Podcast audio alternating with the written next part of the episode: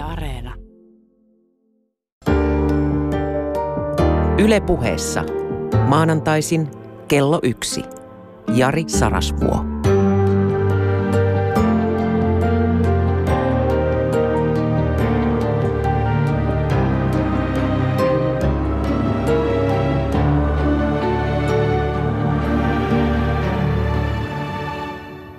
Hei, minun nimeni on Jari, vihamiesten kesken se Sarasvuo.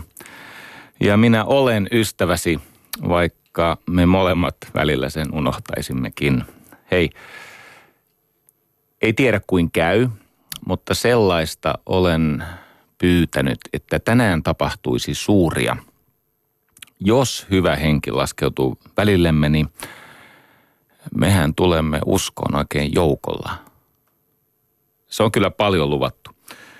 Tota, minua jännittää tämä lähetys, koska tämä sisältää sen tyyppisiä näennäisiä ristiriitoja, että osa ihmisistä saattaa julmistua minun. He eivät enää armasta minua, vaan julmistuvat. Koska tänään puhutaan uskonnosta ja uskosta kun ne ei olekaan ollenkaan sama asia. Mä joudun ponnistelemaan, koska siis minullahan on henkilökohtainen pitkään pahentunut närä uskontoja ja tietyn tyyppisiä uskovaisia kohtaan. Voi olla, että osa tästä närästä saa selityksensä tänään ja toivon, että se ei ainakaan määränsä enempää välittyisi sinne huonohenkisyytenä – en tietenkään ole siis vihasuhteessa ihan kaikkia uskovaisia kohtaan, enkä varsinkaan uskontoja kohtaan. Nyt tuli vale! Totta kai mä inhoan niitä uskontoja, mutta vähän liian jyrkästi.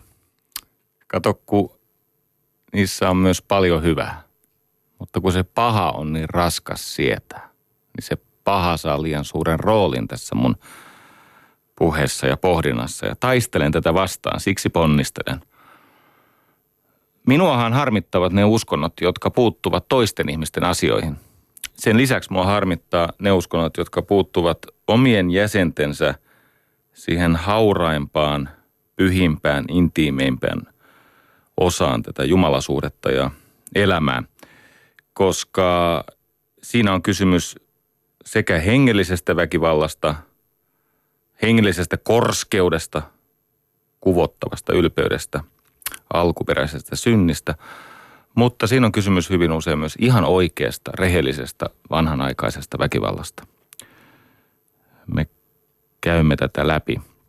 Kaikesta tästä huolimatta haluan tämän seuraavan tunnin aikana pitää puolustuspuheenvuoron myös uskonnoille. Ja aivan erityisesti haluan kannustaa ihmisiä – jotka siihen kykenevät etsimään tietään sellaiseen uskoon, joka tarkoittaa äh, erilaisia siunauksien ja varjeluksien tällaista runsasta satoa. Pohditaan sitä tuolla loppupuolella. Uskonnot saavat paljon pahaa aikaiseksi. Nyt mä en tarkoita ainoastaan näitä äh, radikalisoituneita kristittyjä, jotka pommittavat hengiltä perhesuunnittelijoita Koloradossa, niin kuin viime viikolla tai toisessa viikolla taisi käydä. Enkä myöskään äh, ihan liikaa huomiota saaneita fundamentalisti-islamisteja, jotka massamurhaavat siellä sun täällä viattomia ja eniten omiaan, uskon tovereitaan. Mä tarkoitan ylipäänsä uskontoja, jotka siunaavat ja mahdollistavat väkivallan, moraalisen rappion. Ja nyt tulee vaikea hetki. Ai etteivätkö uskonnot mitään murhaisi, etteivätkö uskonnot tekisi pahaa. Tämän vastalauseen mä kuulen usein. Älä viitti se on samantasoinen argumentti kuin Yhdysvalloissa tämä NRAn väite, siis tämä National Rifle Associationin väite, etteivät aseet tapa ihmisiä, vaan niiden käyttäjät. Ja siksi tämä NRA estää rahalla ja poliittisella vaikutusvallallaan lainsäädännön, joka pienentäisi sitä 30 000 menetetyn ihmishengen surmalukua sellaisessa demokratian ja rauhan tyyssiassa kuin Yhdysvalloissa. Uskonnoilla on taipumus magnetisoida ihmisten moraalinen kompassi niin kertakaikkisesti, että valehtelu, väkivalta, kaikenlainen moraalinen alennustila on todennäköisempää kuin normaali väestöllä. Mä olen tosissani. Varsinkin ne uskonnon, uskonnil, uskonnollisimmat harjoittajat, jotka syystä tai toisesta luovuttavat koko harkintavaltansa sille uskonnolle, niin he kyllä tekevät pahaa. Ja se pahanteon esiintyvyys, tämä prevalenssi on korkeampi kuin normaaliväestössä ja sen lisäksi sille on olemassa erittäin hyvät neurologiset selitykset. No tämä on ollut helppo maali tähän mennessä. Tästä huolimatta mä haluan siis puolustaa näitä uskontoja ja kuten jo lupasin aivan erityisesti siunata niitä ihmisiä, joiden usko kantaa hyvää hedelmää. Ja näyttää, milloin usko on verbi, joka ilmenee tekoina ja tekojen seuraamuksina, eli hedelminä, rakkautena, mutta myös semmoisena älyllisesti siedettävänä äh, viisauteen johtavana tapana ajatella näitä elämän mysteerejä. Joo. No nyt seuraavaksi joudut ponnistele kyllä ystävä sinäkin. Mä, mä, mä oon valmistellut sulle semmoisen osuuden, joka e, on löydöksiltään ehkä e, kiusallinen tai hämmentävä, kenties jopa häiritsevä. Ja mä joudun sanomaan tämmöisen varauslauseen, tämmöisen, siis kun nykyisin pitää aina disclaimata, eli siis jotenkin julistaa – etukäteen, että mitään pahaa ei olla tässä tekemässä. Mä joudun sanomaan, että nyt tarkoitus ei ole pilkata ketään, tarkoitus ei ole leimata ketään, tarkoitus on puhua siitä ymmärryksestä, jonka tieteellinen tutkimuskirjallisuus meille antaa. Eli olit sitten uskonnollinen uskossa, agnostikko, etsiä tai jopa valan tehnyt ateisti, niin nyt tulee tämmöinen – ihmisen neurologisiin taipumuksiin liittyvä mielenkiintoinen kohta tässä ohjelmassamme. Sana alkavalle viikolle. Katos, nyt keskity hetki. Jos on mahdollista, niin saattaa hyvinkin olla niin, että tarvitset hetken omaa rauhaa. Mä nimittäin haluan kertoa teille tämmöisestä kognitiivisesta ajatustestistä CRT, CRT, joka mittaa ihmisen rationaalisuutta – ja tämmöistä äh, niin kuin kykyä käyttää älyllistä reserviään. Tämän testin on kehittänyt semmoinen kaveri kuin Shane Frederick Yaleista. Hän on päätöksenteon professori, hän on valmistunut siis tohtoriksi Carnegie Mellonista ja hän on, hän on tutkinut tapaa tehdä päätöksiä ja tämmöistä rationaalisuutta. Nämä mun esimerkit ovat peräisin Rolf Dobbelilta. Rolf Dobbel on tämmöinen sveitsiläinen entinen Swisserin tytäryhtiö, moninkertainen pääjohtaja, mitä ikinä se tarkoittaakaan. No hän on nykyisin sivistyskasvattaja, harjoittaa tämmöistä monimuotoista kustannustoimintaa ja pyörittää semmoisia ei-poliittisia think tankkeja, tämmöisiä ajatushautomoita, jossa tieteen, taiteen, kulttuurin fiksuimmat ihmiset kokoontuu ja ne vaihtaa tavallaan muistiinpanoja keskenään. Eli seuraavat oivallukset ja johdattelut eivät ole minun itseni keksimiä, mikä kyllä paljastuu pian tulevasta substanssista ihan saman tien. No niin, okei, okay, keskity. No. Rauhoitutaan. No niin, tulee ensimmäinen ongelma. Yritän viedä sinut tämmöiseen päätöksentekotilanteeseen, jossa joudut arvioimaan. Viehättävä työtoverisi kutsuu sinut pelaamaan tennistä kanssaan ja sinun tehtäväsi on tuoda pallot. Mutta kun on käynyt niin hassusti, että edellisessä muutossa taisi päättyä muuten johonkin avioeroon tai johonkin, mutta yhtä kaikki niin sulta on kadonnut mailla. Eli pitää hakea sekä pallot että mailla kaupasta. Ja tennismaila, ja nyt tarkkana, tennismaila ja pallot maksavat yhteensä 110 euroa. ja maila on sen kalliimpi kuin pallot. Nyt tulee kysymys. Kuinka monta euroa pallot maksavat? Kirjoita vastaus kämmen selkääsi. Tai jopa sisäkämmenisen ja sama. Onko niin? Tennismailla ja pallot maksaa yhteensä 110 euroa. Kaikki pysyy mukana. Maila on sen kalliimpi kuin pallot. Ja kuinka paljon pallot maksavat? Ai kympi vai? Väärin meni. Ei maksa. Otetaan uusi yritys. Nämä on näitä CRT-testejä. No niin, nyt sä oot perinnyt tekstiilitehtaan. Eikö niin? Siis perintövero on pakottanut. Hepsis kepsis väärin meni heti alkuun, nimittäin perintöverosta huolimatta olet perinnyt tekstiilitehtaan. Joo, ja se tekstiilitehtaassa on seuraava tilanne. Se vanhaksi käyvän äijän aikanaan perustamassa tehtaassa siellä on viisi paidantekokonetta.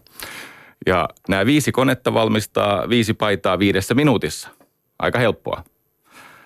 Ja nyt sinä, uusi perheyrittäjä, saat lainan kärkihankerahastolta ja ostat reteesti 95 konetta lisää. Nyt sulla on siis yhteensä 100 konetta. Okei? Okay? Kuinka kauan kestää sadalta koneelta valmistaa sata paitaa, jos viisi konetta valmistaa viisi paitaa viidessä minuutissa? Pohdi vastausta – ja sano se ääneen nyt. Yritetään vielä kerran. Tämä on helppo. Tämä on helpoin näistä. Itse asun Kauniaisissa. Siellä on semmoinen lätäkkö, lampi. Ja ainakin minun on helppo samaistua tähän esimerkkiin. Pikkulammessa kasvaa lumpeita. Ja nehän lisääntyy todella nopeasti, niin kuin lumpeiden tapana on – mutta nämä lumpeet, nämä on tämmöisiä GMO-lumpeita. Ja nehän kasvaa niin nopeasti, että niiden peittämä ala kaksinkertaistuu joka päivä. Ja niinhän siinä käy, että koko lammen pinta-ala on lumpeiden peittämä kevään 48. päivänä. Tulee kysymys. Minkä päivän kohdalla puolet lammesta oli lumpeiden peitossa? Pikku vinkki. Vastaus ei löydy joulukalenterista. no mitä ihmiset vastaa vaistonvaraisesti sieltä aivojen peukalosääntöosastosta käsin? No nehän vastaa, että pallo maksaa 10 euroa. Kun yhteensä ne maksoi 110 euroa tennismailla ja pallot, niin siitähän seuraa, vaikka mailla on sataisen kalliimpi kuin pallot, että pallo maksaa 10 euroa. Me edelleen. Ihmiset on sitä mieltä, että no, sata laitetta tai sata paidantekokonetta tekee sata paitaa sadassa minuutissa, koska viisi konetta teki viisi paitaa viidessä minuutissa. Ja tota, tietenkin ne lumpeet niin monen mielessä välähti semmoinen luku kuin 24 päivää. No kaikki ihan väärin. Nimittäin oikeat vastaukset on 5, 5 ja 47. Näitä ei toivottavasti tarvitse avata, että me päästään takaisin teologiaan. Ei äläs nyt. Älä hermo, jos menetät tämmöisestä pikkujutusta, koska se varsinainen loukkaus on vasta tulossa. Sitä paitsi tota, vaikka menikin ihan päin helvettiä, ehkä tällä kertaa aiheellinen sanavalinta, niin maailman älykkäimmät ihmispopulat yltää tyypillisesti näissä CRT-pisteissä, testeissä, niin pistearvo on 2,18. Eli vähän yli kaksi oikeita vastausta kolmesta. Siellä arvotetaan, siis siellä on näitä kolme ryppäitä ja katsotaan niiden keskiarvoja. Kolme sen takia, että jos ne olisi, ne olisi niin kuin suure, niin enemmän kerralla, niin ihmisillä varmaan tota, kaali, kaali keittäisi yli. No niin, MIT niin niiden opiskelijat on päässyt 2,18. Princeton, Princeton, eikö niin? Se on semmoinen ihan pätevä huippuyliopisto sekin. Ei nyt ehkä ihan Helsingin yliopisto, mutta ainakin Kuopion yliopiston Princeton. Se on 1,63, eli noin puolet oikein. Ja sitten me mennäänkin Michiganin yliopistoon, niin siellä ollaan jo selvästi alle yhden, 0,83, alle kolmasosa. Eli ei tämä ole helppoa. Ja tätä ilmiötä on tutkittu eteenpäin. Tämmöisen matalan CRT-rationaalisuusindeksin ihmiset, heillä on kaksi ominaisuutta. He sekä arastelee, heillä on siis turvallisuuden kaipuuta, että he ajattelevat tunteillaan. He ovat nopeita tekemään johtopäätöksiä hyvin usein heidän tapansa hahmottaa vastauksia on tunneperäinen. Niin kuin englanniksi sanotaan hieno neuvo, don't think with your feelings. Ja me kaikki teemme sitä, kun stressi on tarpeeksi kova, eli silloin kun on turvattomuutta. Eli nämä matalan CRT-rationaalisuusindeksi ihmiset karttavat riskejä ja ennen kaikkea he tyytyvät alitajuntansa samentamaan arkijärjen ohjaukseen, näihin heuristiikkoihin. Siihen evoluutio-ohjelmaan, joka meihin on asennettu. No niin, vajaat 20 minuuttia piti pehmentää ennen kuin päästiin tähän varsinaiseen loukkaukseen. Toivottavasti olet kartalla. Nimittäin, tuolla Harvardissa on seurattu näitä testejä, kun näitä on tehty tuhansille ja tuhansille ihmisille, niin siellä on semmoinen psykologiporukka, jonka johtoon asettui tämmöinen Amitai Shenhavin. Amitai Shenhavin. Joo. Hän on tutkinut, mikä on uskonnollisuuden vaikutus tähän kognitiivisen reservin käytön, siis ajattelutestin CRTssä pärjäämiseen. Arvaat varmaan vastauksen. Miten uskonnolliset ihmiset pärjää rationaalisuustestissä esimerkiksi ateisteja vastaan? Toden totta, ateistit pärjää paremmin. Paljon paremmin. Ja ero kasvaa, mitä pidempään ihminen on harjoittanut ateismia. Ja vastaavasti, mitä enemmän ihmisellä on uskonnollisia kokemuksia, sitä turvallisuushakuisempaa ja sitä vähemmän taustoja kriittisesti pohtivaa se viettivaltaisen ajattelun kulku on. Eli mitä enemmän uskis, sitä vaikeampi on laskea tennispallon hintaa. 5 euroa. 105 euroa yhteensä 110. Niin. Tarkoitus ystävä ei ole loukata. Tähän on täysin ilmeistä.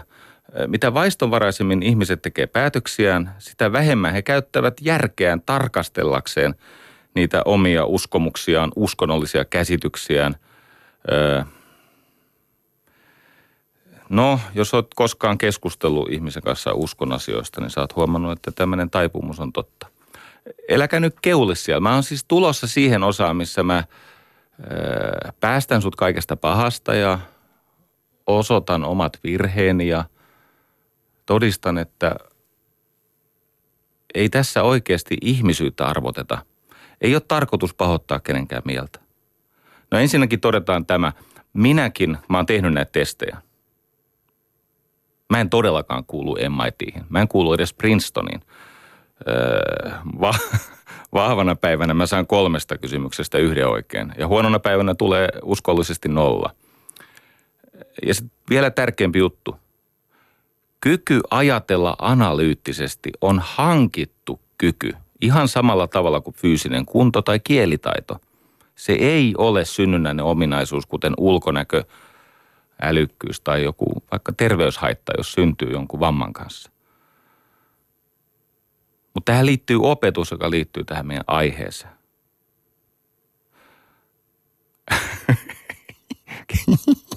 kes, kes, kato, kun nyt on saatu tavalla jäärikki ja nyt unohdetaan hetkeksi tämä ateisti, uskonnollinen ihminen. Mutta siltä varalta, että oot jossain välimaastossa niin, ja oot siellä aika pöyhkeänä, niin yksi tosi helppo esimerkki vielä. Ja sen verran kiritän sua, että minä vastasin tähän oikein. Ensin tuli nolla kautta kolme ja sitten kun mua vähän oh, oh, niin kuin ohjattiin, siis opastettiin kriittisempään ajatteluun ja aivojen vähän fiksumpaan käyttöön, niin, niin tota, kävikin semmoinen ihme, että pärjäsin. No miten tämä menee tämä vikavastaus? Tämäkin on muuten tällä, tältä Rolf Dobellilta, mainio poika. Mainio poika Sveitsistä. Joo, no se menee näin anteeksi tämä ilkikurisuus, mutta jotenkin mä nautin. Musta nämä on tämmöistä ajatuskarkkia ja sen lisäksi niin tässä on ihan oikea argumentti taustalla.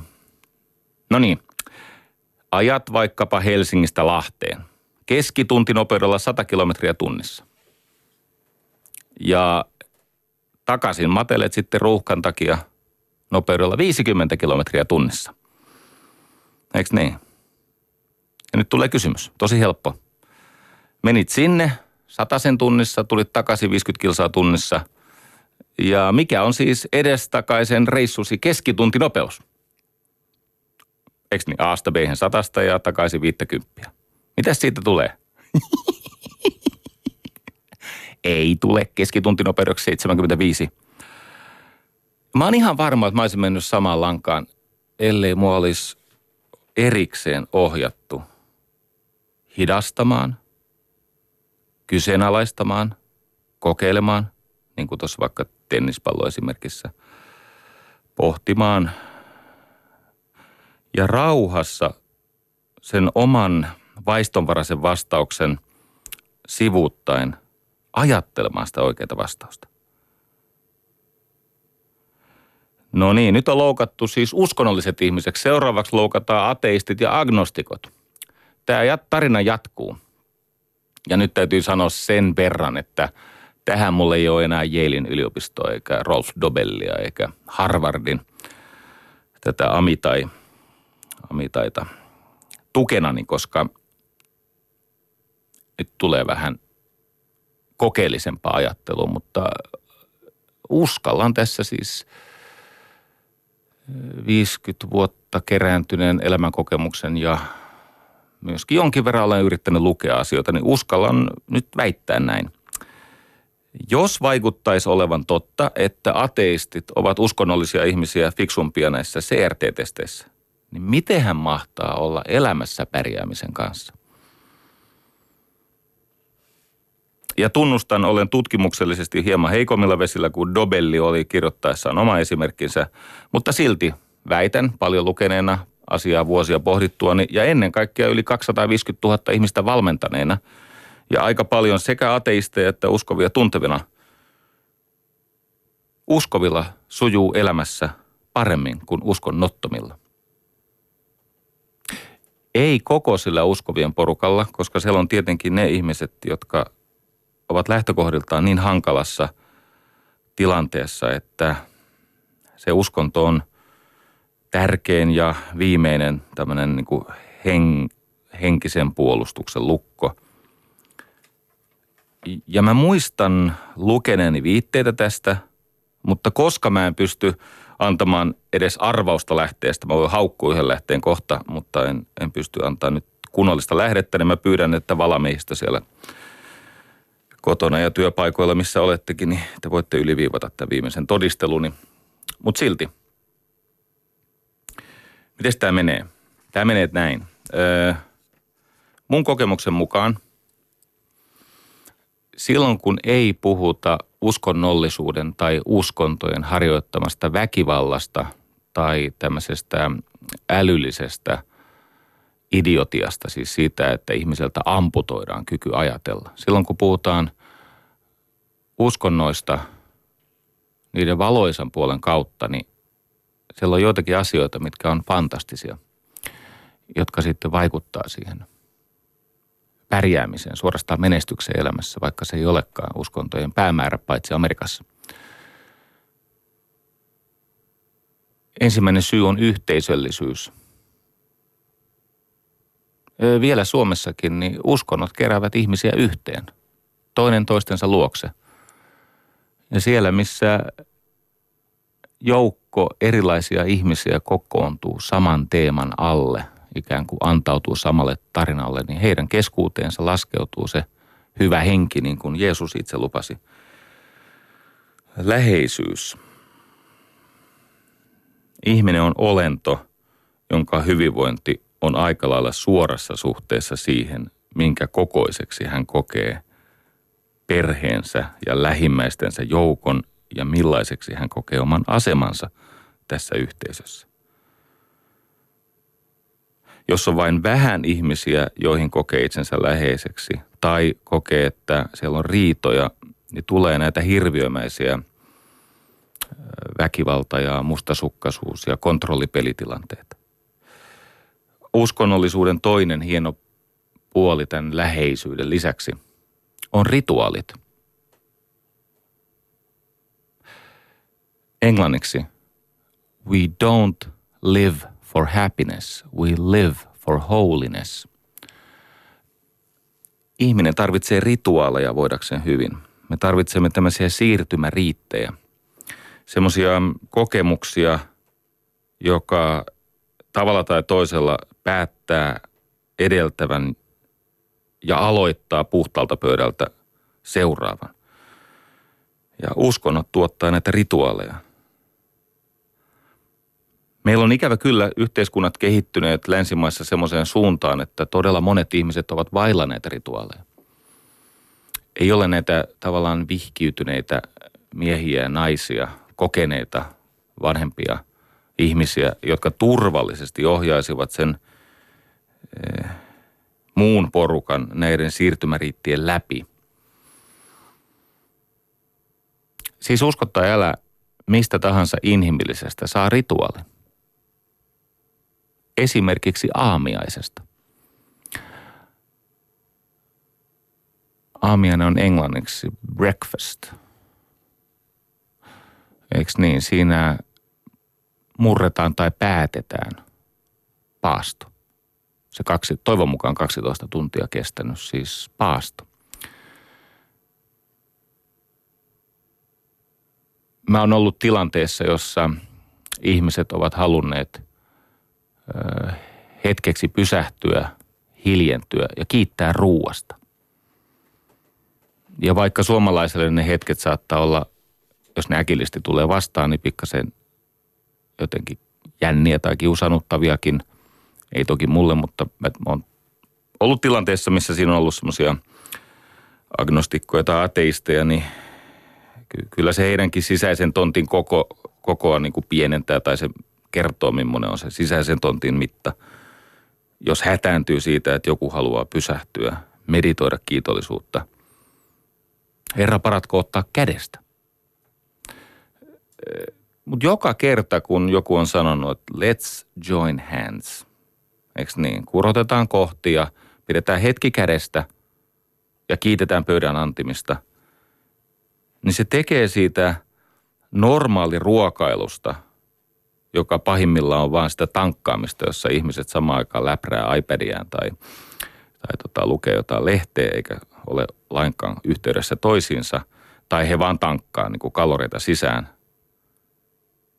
Niin se, että sä pys, pysähdyt, se tekee siitä ruokailusta aivan toisenlaisen. Jutut on parempia ja siitä pöydästä nousee toisenlainen ihminen – myös vaikka maatepaneminen siis, joka on vähän vanhahtava ilmaisu sille, että menee nukkumaan. Hei, pakko kertoa. Mulla ei ole siis lupaa kertoa tätä, niinpä mä en kerro oikealla nimillä, mutta mulla on ystävä, joka on tämmöisessä, hän on siis tilastotieteilijä. Hän on tekemisissä äh, suuren joukon lukuja kanssa. Ja mä jossakin mun valmennuksessa puhuin siitä, miten rukoilu oikeasti toimii, niin kuin se toimiikin. Mutta ei semmoisella tavalla, mitä jotkut kuvittelee. Mutta se toimii siis mitattavasti oikeasti.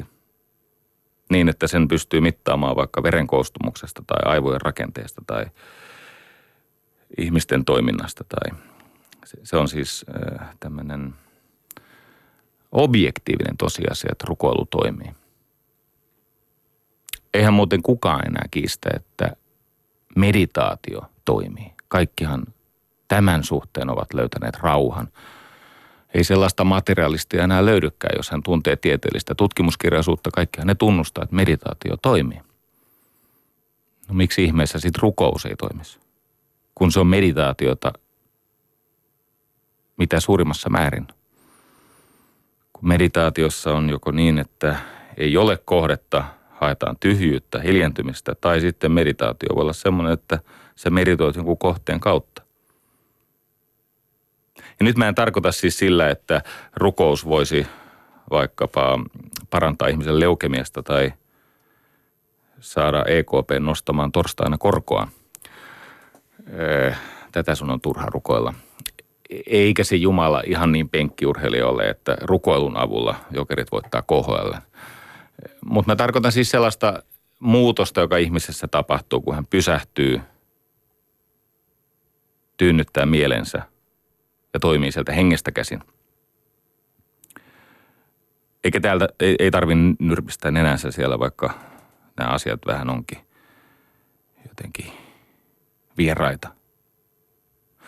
Mulla oli siis tämmöinen, tai on yhä tämmöinen ystävä, joka kuuli aika paljon pidemmän argumentaation sen puolesta, miksi rukous toimii. Hän ei ole uskovainen. Hän meni kotiin. Hän esitti vaimolleen, että siellä Sarasvuon intensiivissä, tai hän kutsui mua Jariksi. Se Jarin intensiivissä ehdotettiin, että aviopuolisot voisivat rukoilla ennen nukkumaan menoa. Ja sitten hän oli kysynyt vaimolta, että olisiko sinusta rakas siihen. No vaimo sanoi, että joo, why not? Ei vaimokaan uskovainen, mutta hänen kotonaan on joskus hänen ollessa pikkulikka lapsena, niin siellä on rukoiltu. Hän on kokenut sen turvaa antavana ja päivää summaavana ja semmoisena hyvänä hetkenä, joka takaa hyvän unen ja iloisen mielen noustessa sitten kahdeksan tuntia myöhemmin.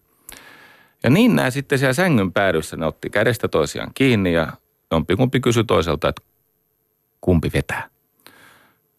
Ja sitten toinen sanoi, että no mä voin rukoilla. No sitten ne kiitti päivästä ja toivo kaikkea hyvää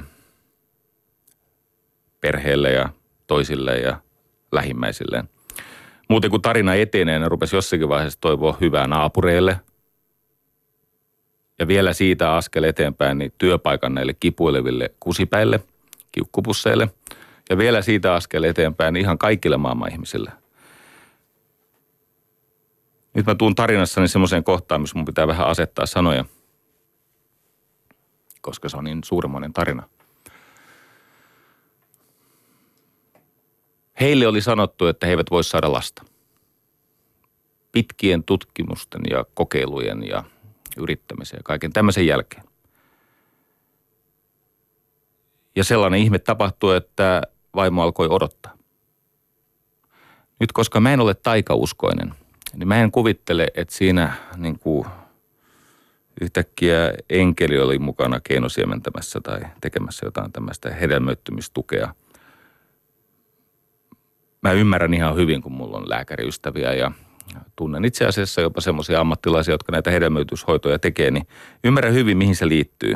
Se liittyy hyvin usein siihen, että kun stressi laukeaa ja se yrittäminen ja pakottaminen elämästä loppuu, niin yhtäkkiä – tapahtuu semmoinen erikoinen ilmiö, että vanhempien suhde ikään kuin mahdollistaa sen, että se alkio hedelmöittyy ja se kiinnittyy sinne kohdun seinämään ja siitä pikkuhiljaa alkaa tulla sikiö ja sikiöstä lapsi. Ja sitten kaikenlaista muuta hyvää on tapahtunut. Ja tunnen tämän tapauksen. Tämä on monen vuoden takaa. Olen seurannut, tapailen heitä silloin tällöin. Tiedän muitakin tällaisia agnostikkoja, siis epäilijöitä tai tämmöisiä varttiateisteja. Ja hekin ovat, tietenkin salaa, mutta hekin ovat alkaneet puolisonsa kanssa iltasin, siis pitää kädestä ja pysähtyä ja summata päivää ja kiittää ja pyytää jotain seuraavalle päivälle tai edessä olevan yön. Vaikkapa syvää levollista parantavaa unta.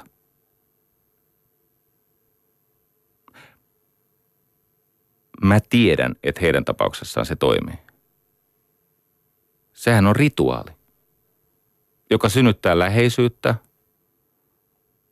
luottamusta, antaa perspektiiviä, näkökulmaa siihen päivän kulkuun – edessä olevan päivän tapahtumiin. Mä joudun taas toistamaan. Mä en ole taikauskonen. Vuonna 1993 mä luin, luin semmoisen Larry Dossein kirjan, missä väitettiin, että siis rukoilulla voi muun muassa vaikuttaa siihen, että miten nopeasti niin kuin liian – tuimaan suolaliuokseen laitetut punasolut räjähtää. Eli että tämä Larry Dossey väitti, että kun ihmiset rukoilee eikö ne kuvittele että sulla on punasoluja, verestä otettuja punasoluja. Sitten sä tiputat sen semmoiseen suolaliuokseen, että se on niin kuin, se, se, on siis paljon verta väkevämpää, eli siellä on liikaa sitä suolaa ja pum, ne suola, punasolut räjähtää, mutta rukoilulla voidaan pitkittää sitä hetkeä, kun tämä punasolu poksahtaa. Mä en usko hetkeäkään. Ja sitten siellä oli muita tämmöisiä kaksoissokkokontrolloituja, niin kuin, ei se pitää paikkaansa. Tiedätkö miten? Jos olisi totta, että sä pystyisit tekemään tämmöisiä niin kuin yliaistillisia niin kuin fysiikan lait, niin kuin hetkeksi syrjäyttäviä juttuja sillä rukoilulla, niin kun se 93 näitä tutkimuksia siellä Larry Dossen kirjassa julkaistiin, niin arvaa olisiko 23 vuodessa joku toistanut sen kokeen. Ja tiettävästi joku on yrittänytkin. Eli älä nyt suutu, mutta ei uskon arvostaminen edellytä sitä, että sä uskot mitä tahansa. Siis ei se poista mysteeriä elämästä. Vaikka sä et pystykään levitoimaan, etkä, etkä tota, parantaa syöpää käsille, käsien päälle panemisella tai tämmöisellä. Mutta lyhyesti, miten se usko auttaa ihmistä? Ja todennäköisesti enemmän kuin normaali väestö saati sitten ehkä nämä ateistit. No niin, ensimmäinen on tämä yhteisöllisyys eli läheisyys ja rituaalit. Toinen on tietenkin elintavat. Perhekeskeisyys, ehkä päihteettömyys, eh, ehkä joku viikko- tai vuosirytmi. Joskus se liittyy, no ja siihen mä uskon hetkeäkään, että tanssin kieltämällä, että sillä olisi terveysvaikutuksia, mutta tota, näitähän on kaikkea tämmöistä. E- eikä se, että no täytyy olla tosi varovainen, ettei lipsahda, kun meinaa irrota. No niin. Elintavat.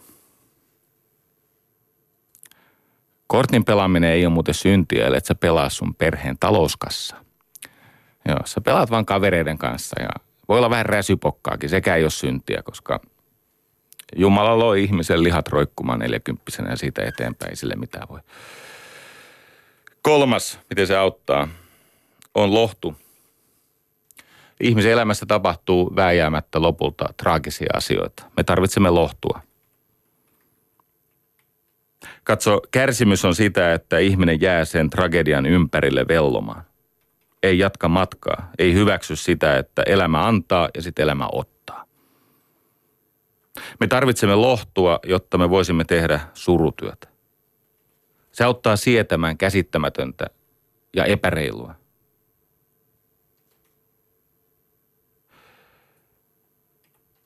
Ja itse asiassa kaikki me kannamme taakkaa, jota me juuri ja juuri kestämme. Me tarvitsemme lohtua, meni meillä kuinka hyvin tahansa.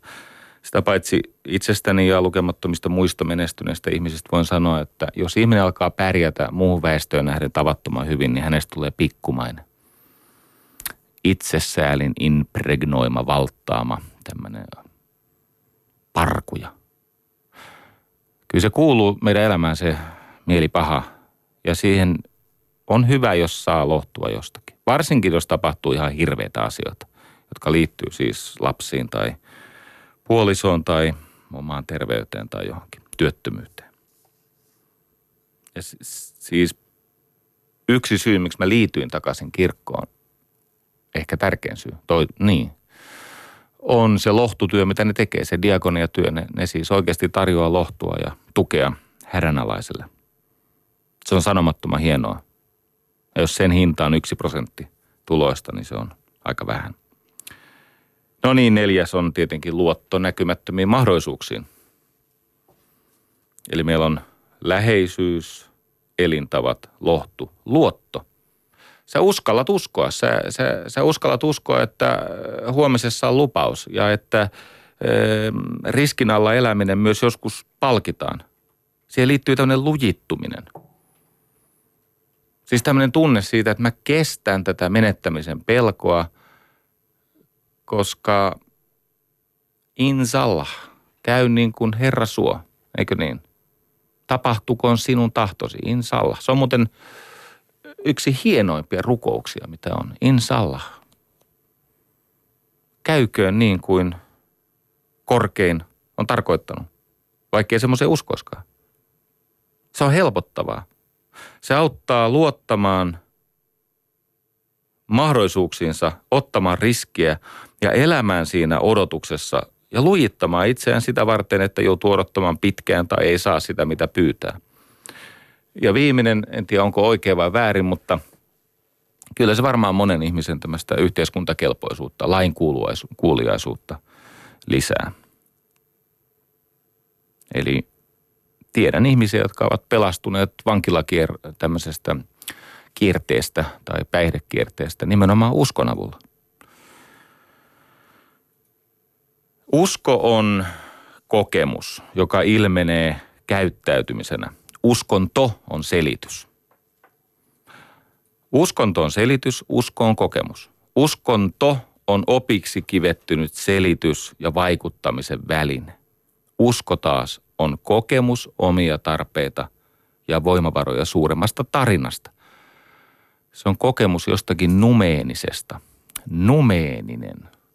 Nyt se Google taas käyttöön. Numeeninen tarkoittaa tällaista kokemusta jostakin aivan muusta. Tavallaan tämmöisestä vihjeestä, että on jotain suurempaa tai pyhempää.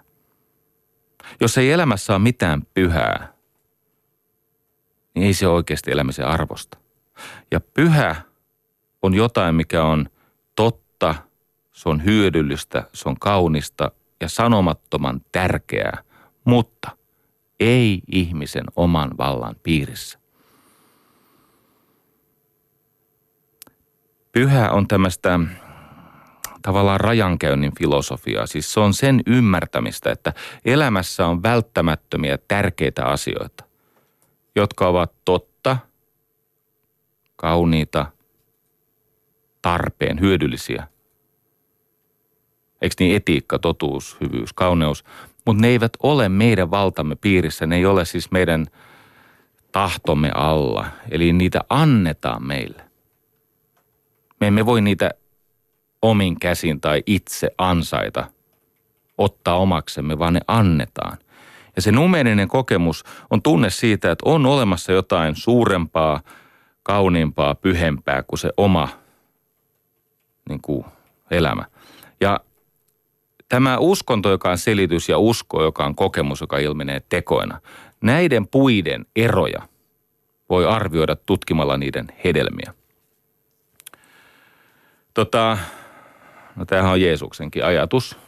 Jeesus taisi käyttää aika verikästä kieltä tässä. Hän sanoi, että mm, puu, joka ei kanna hedelmää, se on kaadettava, siis hakattava nurin, ja se täytyy polttaa. Ja sitten olisiko ollut Johanneksen evankeliumista tämä Jesse äityy ihan niin kuin villiin ilmaisuun. Hän sanoo, te käärmeen sikiöt. Eikö niin?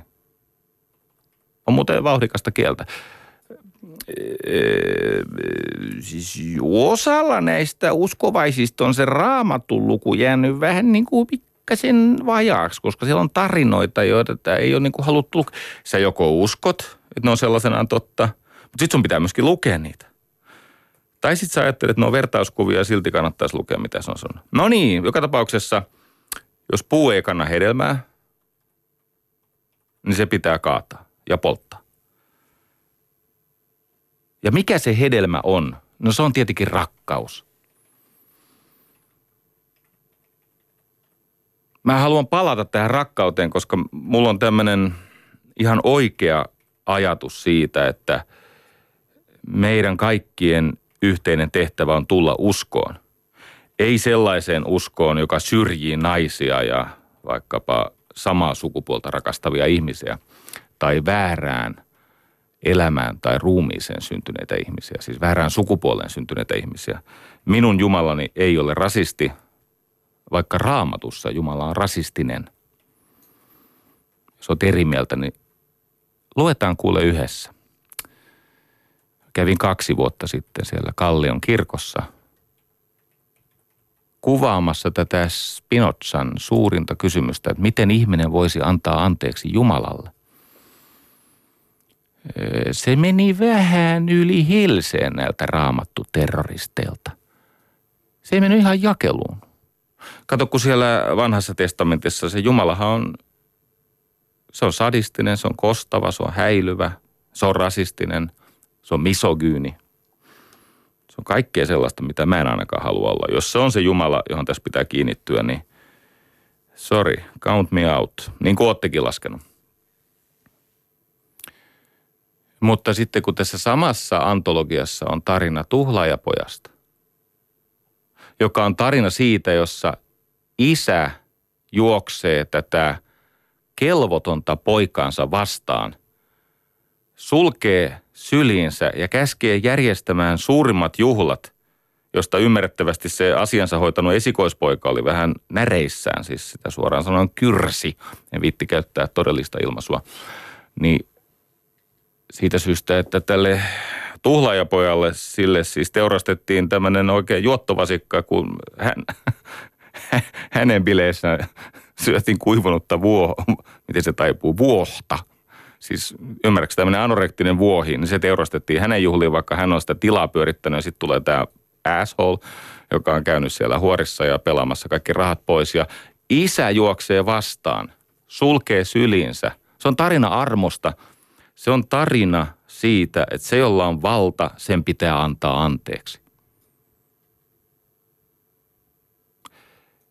Se ei ole niin, että jos me olemme hyviä, niin Jumala rakastaa meitä. Vaan se on niin päin, että tämä on siis C.S. Lewisilta, Narnian isältä. Se on niin päin, että jos ja koska meitä rakastetaan, meidän on mahdollista olla myös hyviä. Toistepäin. Pysyitkö mukana? No todennäköisesti paremmin kuin CRT-testeissä. Ai kun tää on ihanaa puuhaa, tää Ylen puhepuuha. No niin, hei tota, kun mä kerroin siitä Noasta, niin mähän kerroin niin kuin se siellä lukee, niin kuin se on sinne kirjoitettu, niin kuin sitä ei muuten voi tulkita. Mutta kun uskonnollinen ihminen ei enää osaa ajatella. Se on mennyt ihan pimeäksi niistä sen vallankäytön ja vaikuttamisen siitä jutusta. Tota, muutama aika tärkeä juttu. Mistä tunnistaa sen, että ei ole kysymys siis rakkauden kaksoiskäskyn täyttämisestä, vaan onkin kysymys lakihenkisestä, väkivaltaisesta uskonnollisuudesta.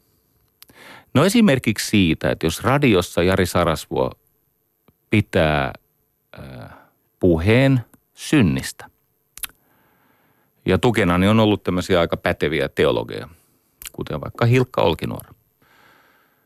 Ja joukko muita.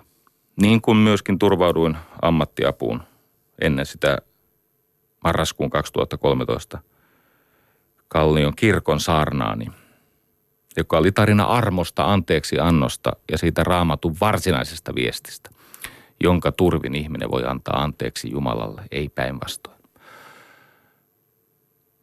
No nyt kun mä tässä pidin sen puheeni siitä synnistä.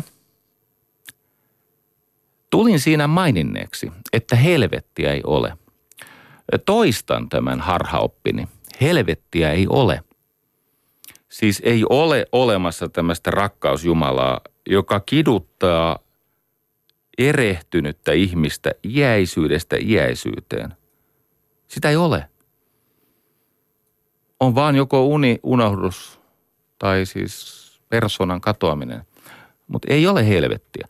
No eikö tämä ole aika hyvä viesti?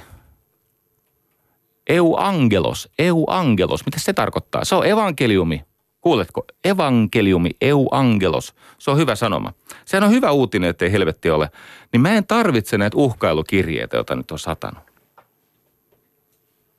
Täälläkin tämmöinen kaveri, jonka tota, isobroidi kasakka vainos mua 20 vuotta sitten ja nyt pikkubroidi jatkaa samaa tarinaa. Ja täällä on, tiedätkö, helvetit ja saatanat ja jyren alle jäämiset ja täällä on siis kiro. Nämä on, siis tämä viesti. Tämähän on uhkaileva ja suorastaan kiroava, moittiva. Minkä takia? Koska tuli maininneeksi, että helvettiä ei ole. Ja se, että tähän ajatukseen päätyi ihan omin voimin, ei tarkoita sitä, että mä olisin käynyt imeskelemässä Antti Kylliä ja sen tissiä. Mäkin osaan ajatella. Tästä erottaa sen hedelmän. Että onko se oikeasti se hedelmä, rakkauden hedelmä, hyväksynnän, ystävällisyyden, koska mä olen saanut myös erittäin kauniita, rakastavia, viisaita kirjeitä uskovilta ihmisiltä. Ja teitä kaikkia haluan kiittää ja omalla vaatimattomalla tavallani siunata – Toinen asia. Mä olen oppinut semmoisen läksyn tässä aika hiljattain, että islamia ei saa kritisoida. Se muuten pitää paikkansa. Öö, aika moni on ihan paikkansa pitävästi todennut, että se on, se on tällä hetkellä semmoinen tabu. Sitä ei saa kritisoida. Tietenkin se on väkivallan uskonto. Ei kaikkien kohdalla, mutta alun perin ja siihen välineenä sitä käytetään. Kun katsotaan, miten käännytetään terroristeja. No niitä käännytetään juuri niin, että sä löydät tämmöisen hädänalaisen itsensä kadottaneen, hukkuneen ihmisen – jotta sä ensin rakkaudella kutsut piiriisi, rakkauspommitus niin kuin lahkot aina tekee, ja sen jälkeen sä kieroutat sen sanoman väkivallaksi. Hedelmistään puu tunnetaan. Eikö niin? Sen verran min, min verran meissä on lempeä, sen verran meissä on iäistä. Ja sen verran meistä myös jäljelle jää, kun päättyvi päivätää. Sitä käytetään väkivallan välineenä – ja sen takia monet tämmöiset valtiot, jossa tämä uskonto on sen valtion perusta, nehän on takapajuloita. Nehän on barbaarisia, ei ne nyt ihan yhtä pahia, paho, siis se pahuus ei ole samaa luokkaa kuin mihin kristityt pystyivät silloin keskiajalla, mutta matkalla ovat. Jälleen on monta uskoa päällä maan ja toinen toista kiittää – mutta laulajalla yksi usko on vaan. Ja hälle se saapi riittää. Ja nyt se jatkuu näin. Min verran meissä on lempeä, sen verran meissä on iäistä. Ja sen verran meistä myös jäljelle jää, kun päättyvi päivätää. Minkä takia näistä asioista riidellään niin tulisesti? Tämmöinen ruotsalainen psykologi kuin Petter Johansson teki semmoisen testin, jossa hän osoitti, että ihminen ei ole mistään niin vakuuttunut kuin vakaumuksestaan, vaikka siinä ei olisi mitään järkeä. Hän siis antoi ihmisille kasvoja, siis kasvokuvia, jotka muistutti toisiaan. Siis sulla oli kaksi kasvokuvaa, ne on toisiaan niin muistuttavia, ja kysymys kuului, kumman kasvot miellyttävät enemmän. Ja sitten ihminen valitsi sen kasvokuvan, joka häntä sattuu miellyttää enemmän – ja sitten tämä Petter Johansson, ruotsalainen psykologi, jotenkin onnistui David Copperfield-tyyppisesti vaihtamaan nämä, niin kuin Pette Poskiparta osaisi tehdä, niin vaihtamaan nämä kasvokuvat siis niin, että tältä koehenkilöltä huomaamatta se kasvokuva, minkä hän oli valinnut miellyttävämmäksi, vaihtuikin siihen epämiellyttävämpään. Jonka jälkeen tältä ihmiseltä pyydettiin perusteluita, minkä takia tämä – hänen valitsemansa kasvokuva on miellyttävämpi. No tämä koehenkilö hän perustelee yksityiskohtaisesti siis äänivakaumuksesta vavisten, miksi se väärä kuva miellyttää enemmän. Tämä on englanniksi introspection illusion. Tämä on todistettu aika moneen kertaan. Ihminen uskoo omaa vakaumustaan. Ja sitten kuunteles tarkkaan. Me olemme niin vakuuttuneita siitä vakaumuksestamme, että me koemme, että jos joku on eri mieltä, joku ei ole samaa mieltä, joku ei ole täydellisesti alistu meidän mielipiteen alle, hän on vähän eri mieltä, niin siihen on kolme syytä. Yksi, tietämättömyys. Eikö niin? Toi raukkaparka ei ole vielä kuullut hyvää sanomaa. Se ei ole vielä lukenut tarpeeksi tätä kirjaa.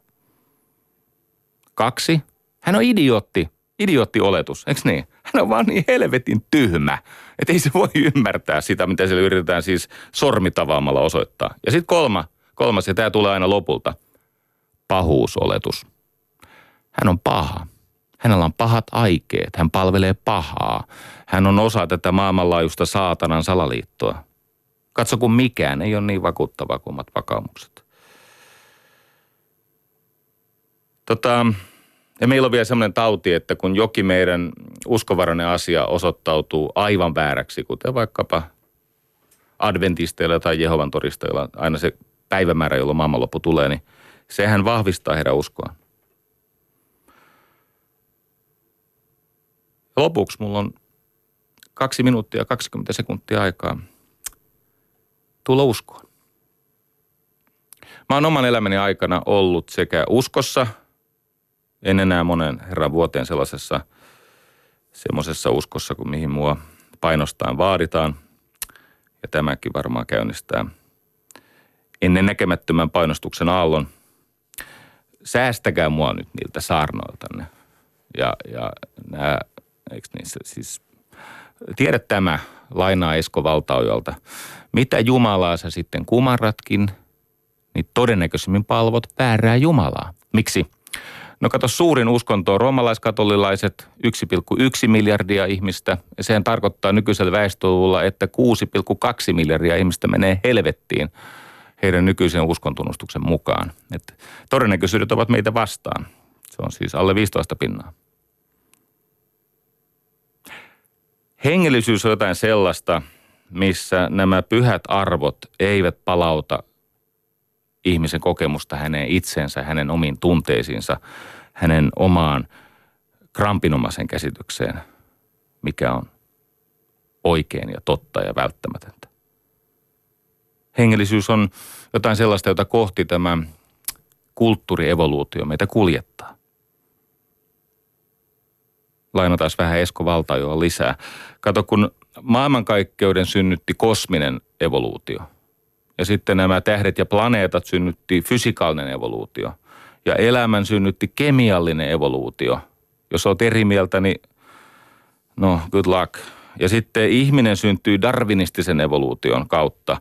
Mutta se, mikä meistä tekee jaloja, tämmöisiä niin kuin hengen lapsia, siis Jumalan lapsia, on tämä hyvän hengen evoluutio, kulttuurievoluutio –